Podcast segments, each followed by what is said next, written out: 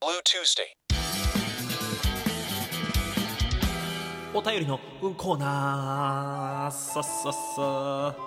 ということで、えーこちらのコーナーでは、えーこちらのコーナーではというかお便りを紹介していこうと思います。青い火曜日後編ですね。よろしくお願いします。いやいただいてたお便り紹介していきましょう。えーラジオネームリング、えー青い火曜日、えー高校の時からずっと同じリップクリーム使ってます。なくならないので買い替えてません。プルプルですってことで。なんか前回第10回でそのリップクリーム去年のやつ使っていいのかこれみたいな話になったと思うんだけど。リング使ってんのな？であればいっか。いやなんかさ消消費期限みたいなねどうなんだろうと思ってさ。えこの間リュックねそのバドミントンの大会に持ってったらさまた出てきたよリップクリーム。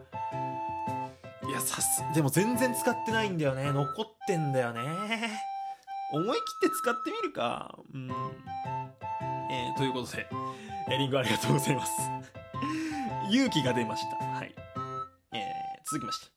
えーラジオネームせいさんです。ここからはですね、えーテーマ通りのお便りです。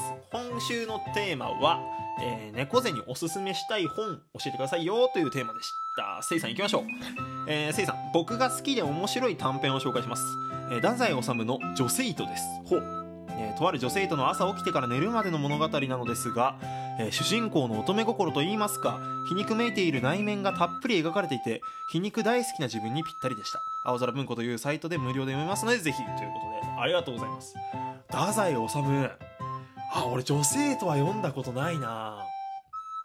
へえ皮肉たっぷりなんだ。はあはあはあ。なんかいいね。文学作品っぽいね。うん。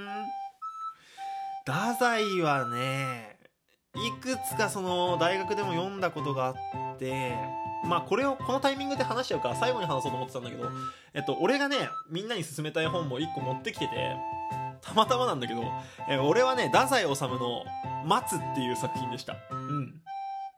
女性と読んでみればよかったな。俺は「待つ」っていうのを紹介しよう。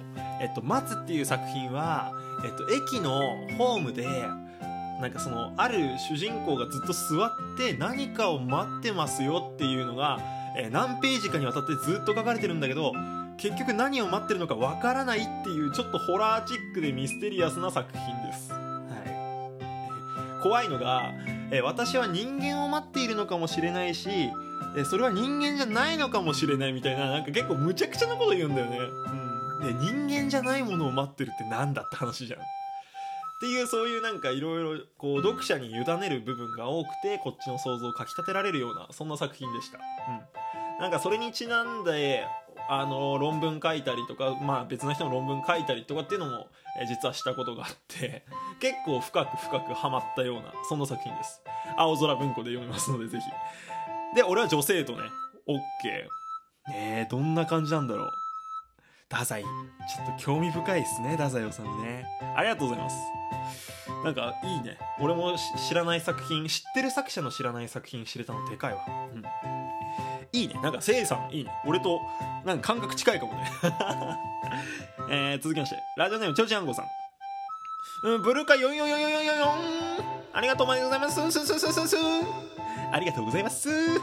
おすすめの本は、えーカート・ボネガットさんの短編小説集です。ほう、えーこの方は基本人間なんて、えー傲慢なんだ。という作品を作品も書きつつ、えー愛を描く作品が綺麗にすっきりしていて、えー短編ならではのラストの爽快感があります。へえわ短編読みやすそう。えーおすすめです。失礼しました。ありがとうございます。カート・バネガットさん。海外の人ってことかな。それを誰かが翻訳されて書いたってことか。もえー、いいな。ちょっと気になりますね。なんかね短編いいなって最近俺も思っててさ。ツイッターでね一時期140文字でさとかこう起承転結とかさ流行ったじゃないですか。あ140文字だっけ？な何文字かでとかさ80字だっけ？なんかそういうので結構短編いいなって思ってたんでこれちょっと早速探してみたいと思います。カートバボネボネガットさんか。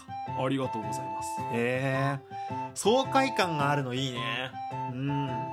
ちょっと探してみようと思いますありがとうございますえー、本日ラスト、えー、ももさん、えー、ゼさん、青い火曜日採用ありがとう。えー、割と短時間で書いていて、送ってから少し陰鬱としたメッセージだったかなと後悔しましたが、そんなことないよ。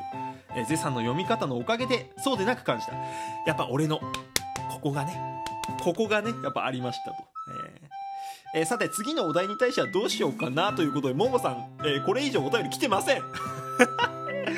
迷ってる間に、更新されちゃ、収録されちゃってるんだなももさん、あの、来週でもいいんで、ぜひ教えてくださいね。なんか、えー、なんか思いついたら教えてください。はい。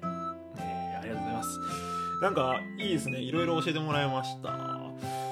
で、俺のはね、さっき、まあ、太宰の松っていうのね、紹介しましたけど、まあ、もうちょっと時間余ってるんで、せっかくだから何冊か紹介しましょうか。えー、俺はね、どうしよっかな。あ、俺ね、あの、大学生の時は、湊かなえさんにめちゃくちゃハマってて、で、まあ、もちろん少女とか、まあ、母性とか、いろいろね、まあ、また今度映画化するのとかもあるし、夜行観覧車とかいろいろあるんですけど、その中でもね、俺がおすすめしたいのは、リバースっていう作品です。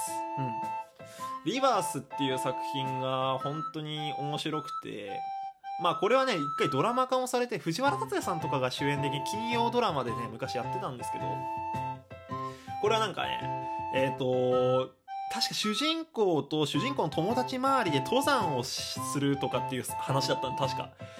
で、まあ、こう、わーってそこでなんか奇妙な話になっていって、あれこれなんだこれなんだこれ誰が犯人だみたいな感じでこう進んでいくんだけど、最後の、えー、バーって読んでて最後の1行をスッと読むと、えー、今まで読んだ何十ページ、何百ページっていう、あのー、ね、その文章が全部意味が変わるっていう、ひっくり返る。結末が全部変わってしまうっていう、そんな綺麗な作品で、俺は当時これね、あの、大学の授業中、あの、教授のね、あの、目線からこう、スッと外れて読んでたんだけど、隠れてこそこそ読んでたんですけど、あの、衝撃すぎて鳥肌が立ちまくってね、う感動して震えたのを覚えてますね。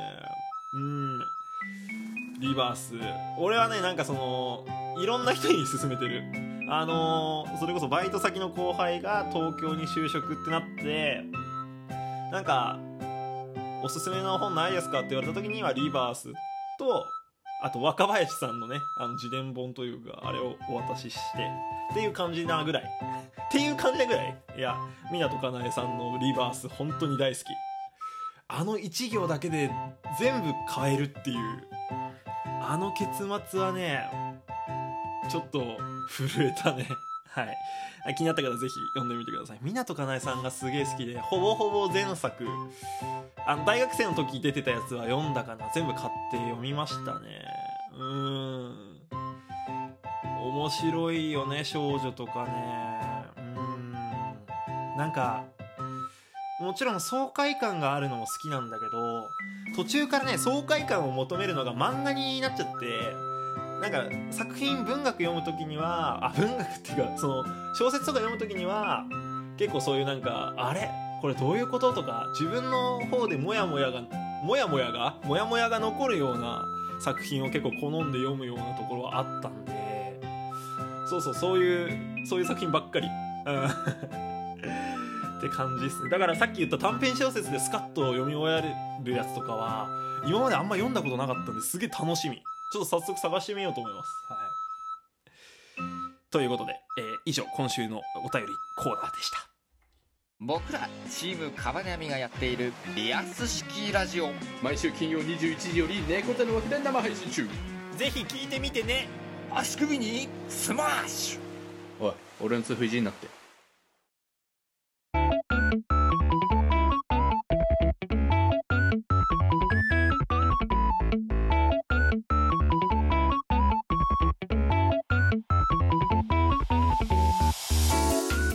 いうことでエンディングのお時間です、えー、お便りありがとうございました、えー、来週のお便りテーマこちらで発表していこうと思います、えー、来週のお便りテーマは、え猫背ってどんなイメージ？です。はい。俺のイメージについて、えー、お便りでお送りください。なんか俺のことね、声とかでこう、いろいろ知ってくれてる人が多い。もちろんね、音声配信だから音声で知ってくれてる人がほとんどだと思いますけど、えー、どんな人だと思いますか？うん。でも、えー、もう偏見で構いません。どんなイメージですかっていう。例えばなんか、えなんか運動できそうとかわわかんない。ジャンプ力が低そうとかヤクルト嫌いそうとかわかんないですけど。なんかどんなイメージですかね俺に対して。もうこれは幅広く、えー募集したいと思います。猫背に対してどんなイメージを持っていますか。まあ聞き始めのイメージでもいいですし今の印象イメージでもいいです。はい。僕のイメージについて教えてください。よろしくお願いいたします。さあ11月入りましてですねもうまさに俺の月だなと。まあ特に11月縁もゆかりもないんですけど、えーまあ、僕の活動2周年そして生配信の数がね、えーもうすぐ2000回に、えー到達するというところでですねなんかこういろいろ11月という月がですねまあ厄年残り2ヶ月ではあるんですがすごい今ね強烈に俺になんか風を風がこう追い風が吹いてるんじゃないかと。なんかすげえ全然スッと言葉出てこなかったけどなんかいろんな後押しがあるそんな月になってるかなと思いますのでちょっとここらでねまあ俺も音声配信者としてのこうさらなる成長ができるようになんかいろいろまた頑張りたいと思いますのでぜひ応援の方よろしくお願いいたします。そうですね。マンスリーランキングだね今月の目標は。うん。狙っていこうと思います。はい。えー、こここで猫背からのお知らせですね。猫背は最近 YouTube ノート等の更新もしてます。概要欄からぜひチェックしてみてください。そして、えー今週木曜日は、えー、中部井戸端会議のなんとなく半人前です。第3回です。よろしくお願いします。11月も張り切っていきます。いくぜ